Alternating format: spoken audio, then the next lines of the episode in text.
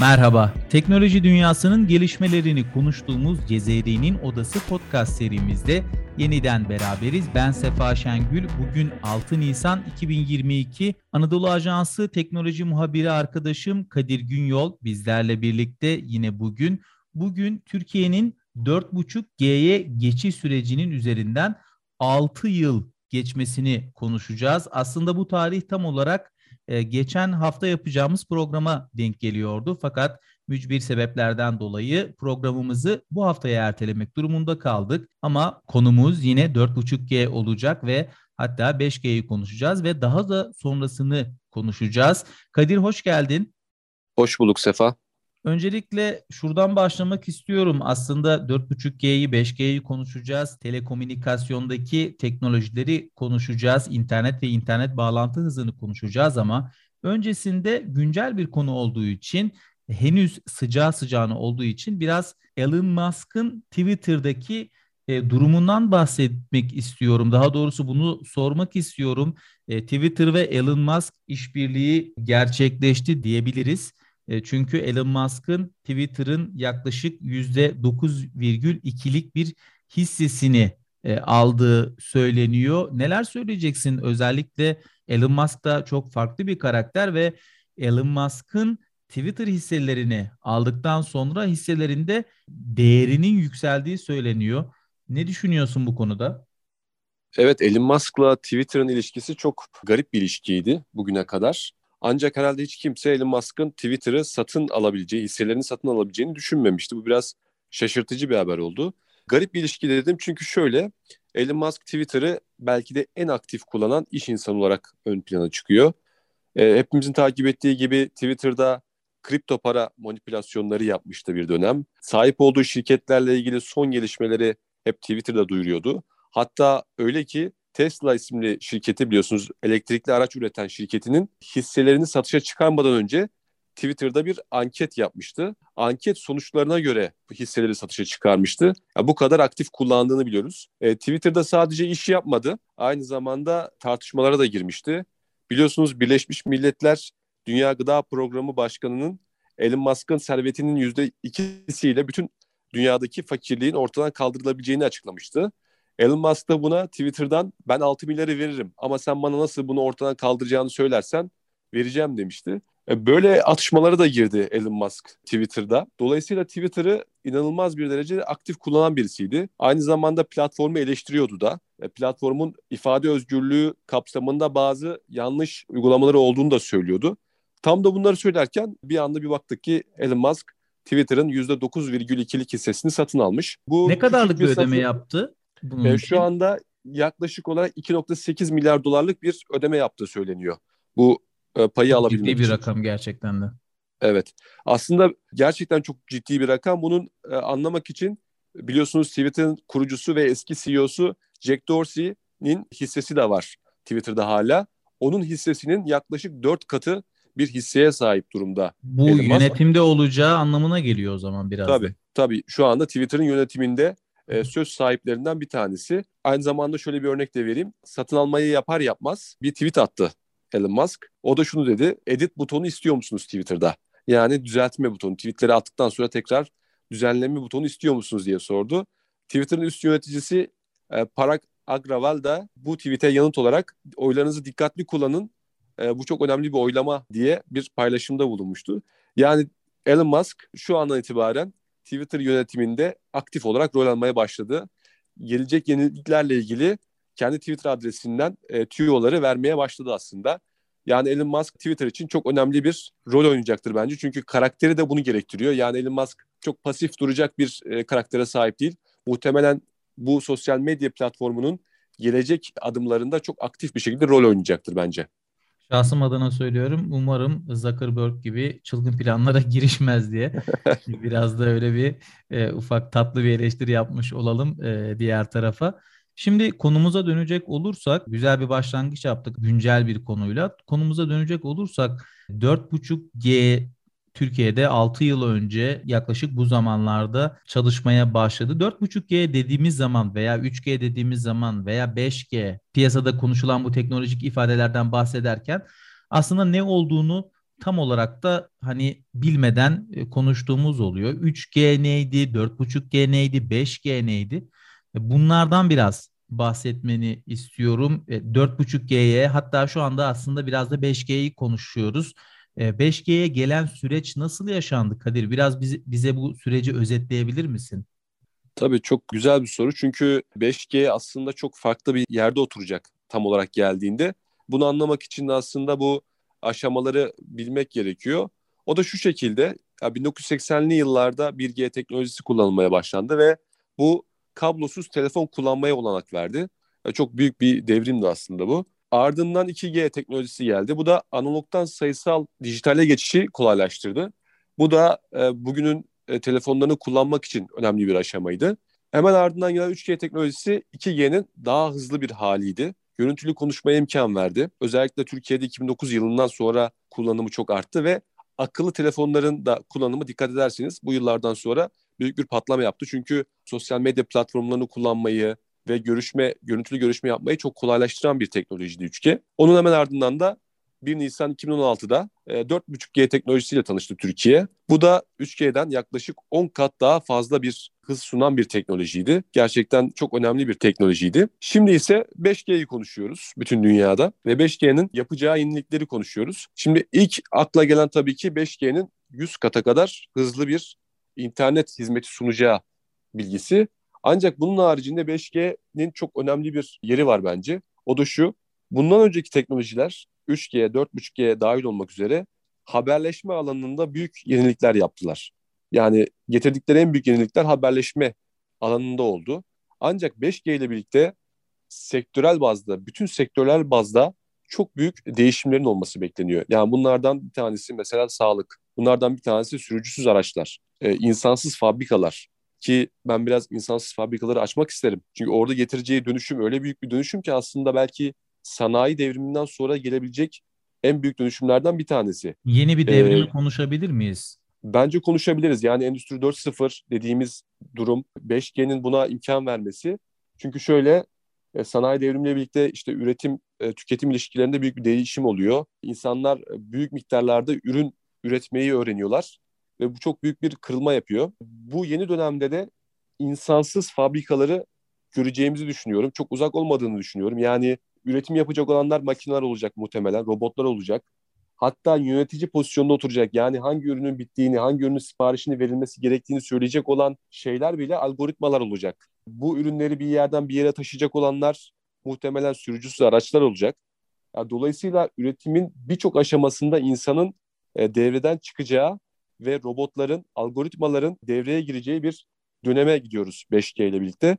Bence böyle bir önemi var. Yani diğer e, telekomünikasyon teknolojilerinden sonra bu bütün sektörlerde bence çok büyük bir dönüşüm yaratacak diye düşünüyorum.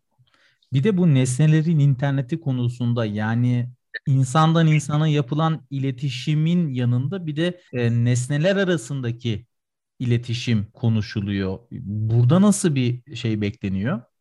Ya burada öyle bir durum var ki yani 2025 yılında veri transferinin yüzde onunun sadece insandan insana yapılacağı tahmin ediliyor.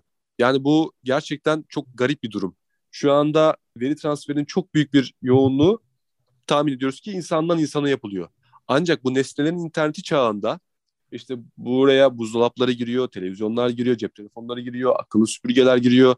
Yani aklınıza gelebilecek bütün teknolojik cihazlar birbirleriyle haberleşecek duruma gelecekler. Ve e, veri transferlerinin yüzde doksanı makinelerin e, dahil olduğu bir ortamda gerçekleşecek. Bu gerçekten bence çok büyük bir devrim olacak dünyada. Dolayısıyla 5G ve nesnelerin interneti çağında sadece fabrikalar da değil, ev içi yani akıllı evler de dahil olmak üzere büyük bir dönüşüm yaşanacak insan hayatında. Bunu aslında şu anda yavaş yavaş görüyoruz. Yani akıllı buzdolaplarını görüyoruz. Örnek vermek gerekirse yeni buzdolaplarında bir haznede bir ürün eksik olduğunda buzdolabı onu bile size söylüyor. Ya da siz çamaşırlarınızı yıkayacaksınız. Çamaşır makinesi e, telefonunuzla irtibat halinde olduğu için hava durumunu biliyor. Sizin o gün çamaşır atacağınız sırada çamaşırınızın çamurlu olabileceğinizi hesaba katıyor ve siz, size bunu soruyor. Hani daha yüksek ısıda mı yıkasam mı diye size soruyor. Hani böyle bir çağa geçiyoruz. Dolayısıyla 5G bu çağın herhalde en önemli yapı taşı diyebilirim. Şimdi 3G ve 4.5G arasındaki farkları değerlendirdiğimiz zaman 5G senin de söylediğin gibi tamamen farklı bir e, yerde olacak. Çünkü 3G ile 4.5G arasındaki farkları konuştuğumuzda hani çok daha hızlı veri ve internet bağlantısı, işte düşük gecikme süresi, biraz daha kesintisiz iletişim, yüksek görüntü kalitesi, daha iyi kapsama alanı, e, bunun yanında bulut bilişim teknolojisini kullanma, gerçek zamanlı veri paylaşımı, video konferans ve telekonferansta daha hızlı ve kaliteli iletişim ki bunu özellikle pandemi döneminde çok daha net bir şekilde gördük. Buna ne kadar da ihtiyacımız olduğunu da gördük ve neredeyse artık çalışma standardını değiştirdi ve hibrit bir yaşantıya geçtik.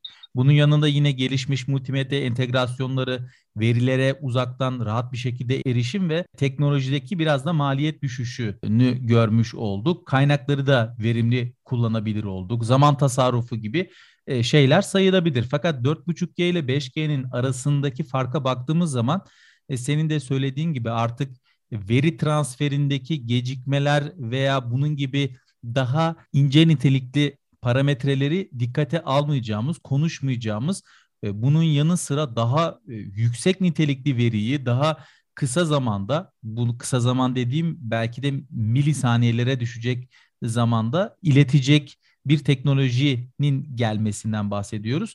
E, bu tabii ki bu 3.5G, 4.5G, 2G, 1G bunlar hepsi aslında internetin sağlamış olduğu protokoller ve bu protokollerin tamamlanması hala daha telekomünikasyon anlamında baktığımız zaman şöyle bir durum var.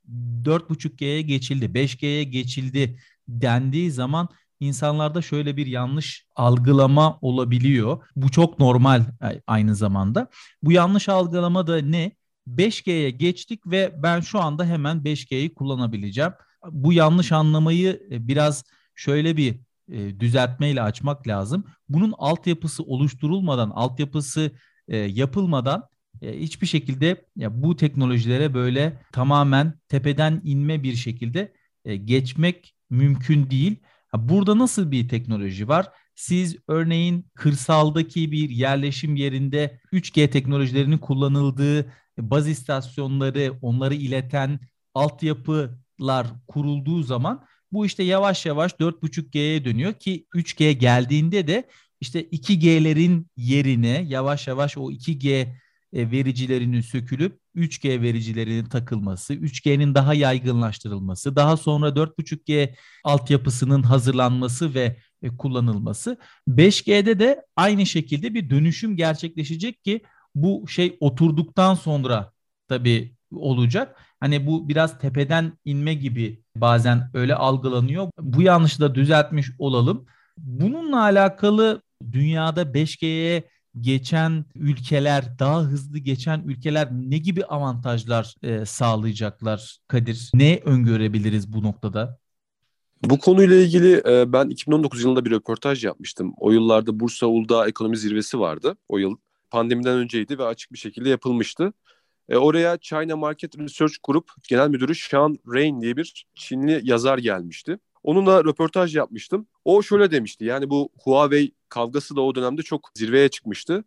Bu kavgayı 5G kavgasına bağlamıştı. Çünkü o geleceğin iki şekilde var olacağını düşünüyordu. O da birincisi yapay zeka yani veri işlemeye dayanan, veriden beslenen ve elinde veriyi tutanın güçlü olacağı yapay zeka alanı. Bir de bütün interneti kontrol eden, altyapıları, ağları kontrol eden 5G sistemi. Dolayısıyla o şunu demişti bana. Kim 5G'yi, telefonu, interneti kontrol ederse küresel güç o olacak demişti. Bugün verilen kavga da aslında bunun kavgası demişti. Yani bu üç alanda ki hakimiyet kurma çabası demişti.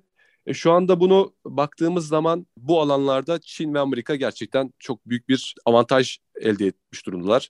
Çünkü Amerika'nın da Çin'in de çok büyük sosyal medya platformları var ve bu platformlar büyük miktarda verileri ellerinde barındırıyorlar ve buna mukabilde yapay zekaları çok gelişmiş durumda. E, bunun haricinde Çin'in özellikle 5G alanında çok büyük bir avantajı var. Bütün dünyada altyapı sistemlerini Çin yapıyor neredeyse 5G'de. Yani Avrupa'da birçok bölgede özellikle Huawei dahil olmak üzere Çinli şirketler çok aktif rol alıyorlar ve 5G sistemleri Çin'in bazı bölgelerinde şu anda zaten kullanılmaya başlanmış durumda. Dolayısıyla ben bu soruya şu şekilde cevap verebilirim. özellikle ABD ve Çin şu anda yapay zeka ve 5G alanında çok büyük bir avantajı ellerinde bulunduruyorlar. Avrupa Birliği bile bu iki ülkenin çok çok gerisinde kalmış durumda. Dolayısıyla bu iki ülke şu anda geleceğin dünyasında çok büyük bir yer kapmış durumda. Ben de şöyle bir ekleme yapayım. Aslında Türkiye'de de bununla alakalı çok ciddi çalışmalar var. Özellikle yerli e, bu 5G baz istasyonu daha doğrusu altyapı çalışmalarını yapan e, bizim yerli firmamız ULAK var. Sen de biliyorsun. Özellikle bu evet. Türkiye'de 4.5G baz istasyonlarını yerli ve milli olarak üretmek için e, ve aynı zamanda da operatörlerin hizmetine sunmak için çalışmalarda bulunuyor. Ee, yine bununla alakalı geçen yıl yapılan yanlış hatırlamıyorsam geçen yıl Sanayi ve Teknoloji Bakanı Varank'ın şöyle bir açıklaması vardı. Ee, ULAK firması e, Türkiye'de 4.5G baz istasyonlarını yerli ve milli olarak e, üretmek istiyor. E, bu şekilde operatörlerin hizmetine sunuyor. Dünyada bu alanda bir savaş var dersek yani yanlış konuşmuş olmayız diye bir vurgu yapmıştı. Sanayi ve Teknoloji Bakanı Mustafa Varank. Yine e, Ulaştırma ve Altyapı Bakanı Adil Kara İsmailoğlu da ULAK'la ilgili Türkiye'nin verisinin özellikle Türkiye'de kalması, daha doğrusu altyapı sistemlerinin kontrolünün Türkiye'de kalması için bir adeta bir mücadele verdiklerine vurgu yapmıştı.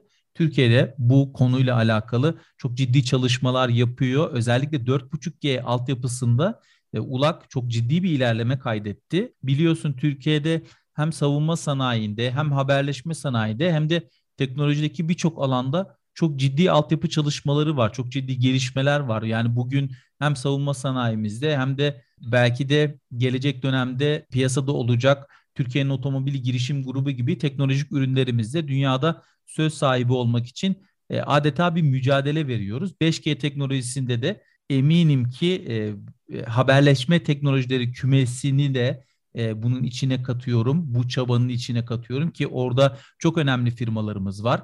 E, hem Türkiye'ye çalışan hem de yurt dışına e, iş yapan e, bu işi ihracat boyutuna taşıyacak e, birçok firmamız var. İnşallah bu şeyler daha da gelişir. 5G teknolojisinde de kendi yerli ve milli baz istasyonlarımızda, kendi altyapımızda e, geçeriz diye ben de bunun bir temennisinde bulunmuş olayım ki ben gerçekten buna yürekten inanıyorum. Kadir sana çok teşekkür ediyorum. Ağzına sağlık. Eklemek istediğim başka bir şey var mı? Ben teşekkür ederim. O zaman bugünkü yayınımızı burada yavaş yavaş sonlandıralım diyelim. Gerçekten güzel bir program oldu. E, biraz da telekomünikasyon üzerindeki e, çalışmaları da hatırlamış olduk. Bunun önemine de biraz vurgu yapalım e, istemiştik zaten seninle ikili konuşmalarımızda da. Ee, tekrar bir hatırlatma yapalım. Anadolu Ajansı'nın podcast yayınlarını Twitter'da AA Sesli hesabında paylaştığımızı e, yine bizi dinledikleri Spotify ve Apple Podcast gibi uygulamalarda da Anadolu Ajansı Podcast'ın yayınlarına abone olmayı e, unutmasın kıymetli dinleyicilerimiz. E, Birçok yeni program başladı, başlıyor. E, yine Tarihin Gör dediği tarih programımız başladı. O da iki haftada bir yayında olacak. Yine onda ben de olacağım. Anadolu Ajansı'nın günlük podcast yayınları Bir Bakıştayı da takip etmeyi unutmayın. Cezeri'nin odasından biz de bu bölümlük bu kadar diyelim. Hoşçakalın.